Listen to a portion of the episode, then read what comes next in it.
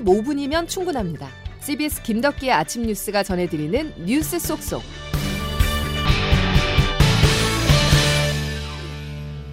여러분 안녕하십니까? 2월 15일 김덕기 아침 뉴스입니다. 검찰이 더불어민주당 이재명 대표의 신병 처리에 대한 입장을 처음으로 밝혔습니다. 금명간 결정하겠다는 건데요.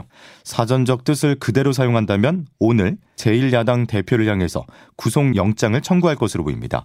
이재명 대표는 검찰의 구속영장 청구 검토에 대해서 이해가 안 된다고 말했습니다. 첫 소식 정석호 기자입니다. 서울중앙지검 수사팀 관계자는 어제 이재명 대표에 대한 추가 소환 필요성은 크지 않다며 조만간 구속영장 청구 여부를 결정하겠다고 했습니다. 검찰은 이 대표가 출석 당시 서면으로 답변을 대신하는 등의 조사 태도를 고려할 때 추가 소환은 의미가 없다고 판단한 것으로 보입니다. 또한 이 대표 측이 관련자들의 진술을 인멸할 우려가 있는지도 영장 청구 여부에 고려하겠다는 방침입니다. 특히 친명계 좌장인 민주당 정성우 의원이 김용과 정진상을 접견한 것을 두고서도 엄중한 사안이라고 지적했습니다. 현재로선 중앙지검에서 대장동 사건과 함께 수원지검의 성남FC 사건을 묶어 영장을 청구하는 방안이 유력합니다. 이에 대해 이 대표는 결백하다는 입장을 수차례 밝히며 도주 우려가 없다는 점을 강조했습니다.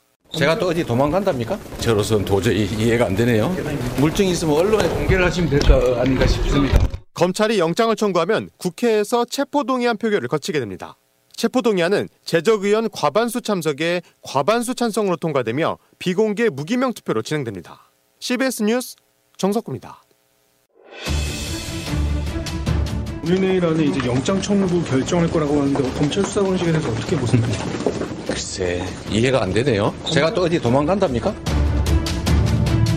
이재명 더불어민주당 대표가 여러 가지 부정부패 혐의를 받고 있는 것은 더불어민주당뿐만 아니라 국회 전체 위신을 떨어뜨리고 있습니다. 위로와 격려 차원의 대화를 나누었고 제가 과거 변호사로서의 경험을 토대로 재판 준비를 좀 철저히 하라는 일반적인 조언을 했습니다. 중요한 고비마다 이 대표의 혐의를 숨기고 있는 대장동 일당을 만나 행동을 단순히 개인적 판단이라고 볼 수 있겠습니까?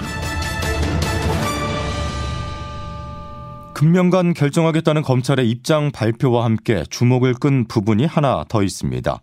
민주당 이재명 대표의 최측근인 정성호 의원이 대장동 비리 의혹으로 구속된 정진상 전 실장과 김용 전 부원장을 찾아가 특별 면회를 했다고 밝혀졌는데요. 검찰은 사안을 엄중히 보고 있다고 말했습니다. 김중호 기자와 핵심사 짚어보겠습니다. 김 기자. 네, 안녕하십니까. 자, 친 이재명계의 좌장으로 꼽히는 정성호 의원이 정진상 전 실장을 찾아가서 마음 흔들리지 마라라고 말을 했다는 건데 큰 논란이 일고 있습니다. 네, 문제가 된 상황 사실관계부터 좀 따져보겠습니다. 예. 더불어민주당 정성호 의원이 구치소에 수감된 정진상 전 민주당 대표실 정무조정실장, 김용 전 민주연구원 부원장을 면회하면서 회유성 발언을 했다. 이런 언론 보도가 나왔습니다. 지난 12월 9일과 지난달 18일 서울구치소를 방문해 김 전 부위원장 어, 부원장과 정 전 실장을 한 차례씩 만나는데요. 예. 일단 방식부터가 약간 특이합니다. 일반 면회가 아닌 장소 변경 접견을 했다는 겁니다. 정 의원은 김 전 부위원장과 정 전 실장을 만난 자리에서 이 대표를 둘러싼 수사 상황 설명하면서 이대로 가면 이 대표가 대통령이 되는 것이다. 또 알리바이를 만들어라. 뭐 이런 취지의 발언 등을 한 것으로 알려졌습니다. 예, 예. 검찰이 사후 면담 내용을 살펴보고 이 같은 사실을 알게 됐다는데요. 민감하게 반응했습니다. 검찰 관계자가 어제 기자들과 만나서 얘기를 했는데요. 예. 향후 이 대표의 재판을 염두에 두고 입단속을 시킨 것으로 보고 있다. 그리고 사안에 대해 엄중히 판단하고 있고 그에 따라 필요한 조치를 진행하고 있다. 이렇게 이야기했습니다. 예. 장소 변경 접견. 이게 뭡니까? 예전에 특별 면회라고 불렸다고 하는데 용어가 바뀌었습니다. 어, 일반 면회는 수감자와 면회자 사이가 투명망으로 차단돼 있는 면회실에서 인터폰을 통해 이루어집니다. 그렇죠. 아, 또 대화 내용도 녹음이 됩니다. 면회 시간도 10분이고요. 반면 장소 변경 접견 일반적인 면회실이 아닌 곳에서 이루어지는데 어. 어, 수감자와 면회자의 신체적 접촉이 가능하고 대화 내용이 녹음되지 않습니다. 예. 대신 교도관이 대화 내용을 메모하는 정도에 그친다고 합니다. 면회 시간도 30분까지 허용이 됩니다. 통상 장소 변경 접견 신청하면 심사 거쳐서 구치소장 최종 승인을 받아야 가능하다고 하네요. 예. 이 다소 특혜성으로도 보일 수 있을 것 같은데 그럼에도 정 의원이 장소 변경 접견을 신청한 이유는 뭘까요? 아, 법조계 설명을 들어보니 이 장소 변경 접견이라는 제도는 주로 수감자 가족들이 많이 이용한다고 합니다. 가족들이 아, 가족들끼리는 좀 신체적 접촉, 접촉도 좀 허용하고 이 예. 자유로운 분위기에서 면담을 하라 뭐 이런 취지로 보입니다.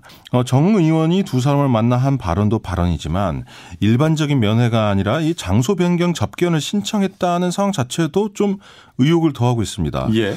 특히 일반 면회가 녹음이 된다는 점을 꺼려한 게 아니냐 이런 지적이 나오는 이유입니다. 예. 정 의원의 해명도 전해 주실까요? 아, 정 의원이 어제 공식 해명 내놨습니다. 살펴보죠. 그러면 김용, 정진상 두 사람과 이재명 대선 후보 캠프에서부터 잘 아는 사이였다. 또 인간적 도리에서 위로의 말을 하기 위해 재판 준비를 철저히 해야 한다는 조언을 했다. 뭐 그런 설명이죠. 예. 그러면서 검찰이 급기야 개인적인 접견 사실과 대화 내용까지 언론에 흘리기 시작했다. 이렇게 목소리를 높였습니다. 또 애초에 숨길 것이 있었으면 이 면담 사실과 대화 내용이 입회한 교도관에 의해 기록되고 검찰에 보고되는 접견 자체를 했겠느냐. 이러면서 회유 의혹도 부인했습니다. 예. 어, 다만 법무부 홈페이지 통해서 통상적인 절차를 거쳐 접견 허가를 받았다라고만 설명을 하고요. 굳이 장소 변경 접견을 신청한 이유를 따로 설명하지는 않았습니다. 예. 뭐 어쨌든 이재명 대표에 대한 영장 청구가 코앞으로 다가온 시점에서 대단히 민감한 사안이 터진 건 확실한 거죠. 네, 좀 민감하죠. 정 의원이 두 사람에게 한 발언 만 놓고 보면 어떤 사법적 처리 대상이 될 사안은 뭐 아닙니다. 다만 굉장히 경솔했다. 이런 비난은 피하기 어려울 것 같습니다. 예. 당 대표가 사법 처리를 받을 수도 있는 엄중한 상황 아니었습니까? 이때 소속 의원의 행동 극히 신중해야 되는데 이런 상황에서 친명계 좌장이라 불리는 국회의원이 어, 두 사람을 면회한 장면도 당 입장에서 보자면 좀 피해야 되는 상황이거든요. 예. 그런데 하물며 장소 변경 접견이라는 특수한 형태의 면회를 신청하고 교도관이 보는 앞에서 오해받을 수 있는 그런 발언을 했다는 것 좀 이해가 되지 않는 부분입니다. 예. 더군다나 뭐 정 의원은 또 변호사잖아요. 그렇죠. 뭐 물론 지금 현재 국회의원이긴 하지만 변호 전략을 위한 조언이라면 변호사로 사건을 정식으로 맡고 조언을 하는 것도 이례적이긴 하지만 이게 불가능한 일은 아니거든요. 그래서 최근에 또 이제 민주당 입장에서 보자면 이재명 대표라든지 김용, 정진상 두 사람 의혹에 대한 반박을 그 개인적인 변호인이 아닌 당 대변인이 공식적으로 하는 것을 놓고도 말들이 많았습니다. 왜 당 대표의 개인적 리스크를 공당이 같이 지냐는 거죠. 이 정치권 일각에서는 이 대표의 사법 리스크가 좀 길어지면서 당 내부 통제가 안 되고 또 이 지나친 충성 경쟁 등이 계속 겹치면서 당이 흔들리고 뭔가 혼란스러운 것 같다 이런 우려의 목소리까지 나오고 있습니다. 예, 여기까지 정리하겠습니다. 김중호 기자였습니다. 자, 상황이 긴박하게 돌아가고 있는 가운데 CBS 취재 결과 이재명 대표가 최근 비이재명계 의원들과 연달아 개별 만남을 이어가고 있는 것으로 확인됐습니다. 국회 체포동의안 표결을 앞두고 표 단속에 나선 게 아니냐는 해석입니다. 김기용 기자의 보도입니다. CBS 취재 결과 이재명 대표는 지난주부터 이원욱, 전해철, 기동민, 김중민 의원 등 비이재명계 의원들을 1대1 개별로 만났습니다. 주로 집무실과 식당 등에서 이 만남이 이뤄진 것으로 전해집니다. 이 대표는 또 대표적 비이재명계 중진인 설훈, 이상민, 홍영표 의원과도 다음 주 오찬을 할 예정인 것으로 알려졌습니다. 한 비이재명계 의원은 최근 이 대표와의 식사 자리에서 민주당이 향후 나아가야 할 방향부터 여러 걱정되는 얘기까지 다양하게 나눴다면서 당이 어려운 만큼 잘 해보자는 취지에서 만났다고 말했습니다. 검찰의 영장 청구 가능성이 커지자 리 대표가 당의 사법 리스크의 우려를 제기하는 비이재명계를 직접 설득하는 작업에 나선 것으로 풀이됩니다. 당내의 다양한 목소리들을 듣는 것이 저의 역할이기도 하죠. 기회가 되면 여러분들의 토론의 결과물도 어, 저도 좀 전해서 참고할 수 있게 해주시고. 특히 지난 10일 이 대표의 대장동 의혹 소환 조사를 전후로 유독 비이재명계 의원들과의 약속이 몰려 있다는 점은 주목할 부분입니다. CBS 뉴스 김기용입니다. 이어 여당으로 가보겠습니다. 전당대회 출마한 후보들이 어제 보수의 텃밭 중에 한 곳인 부산을 찾아 당심을 공략했습니다. 울산 출신 김기현 후보의 텃밭이자 안철수 후보의 고향인 PK 판세는 전당대회 중요한 가늠자가 될 전망인데요. 부산의 민심은 어떤지 김명지 기자가 시민들을 만나봤습니다. 부산에서 만난 시민들은 국민의힘 전당대회에 대해 관심이 없다며 손사래를 치면서도 여기서는 짜달시를 보면 짜증나는 일밖에 없고 맨날 싸워 샀는데 우리가 뭐, 뭐 누구를 지지해 주겠어요. 여소야대 상황에서 윤석열 대통령에게 힘을 모아야 한다는 점만은 한 목소리로 말했습니다.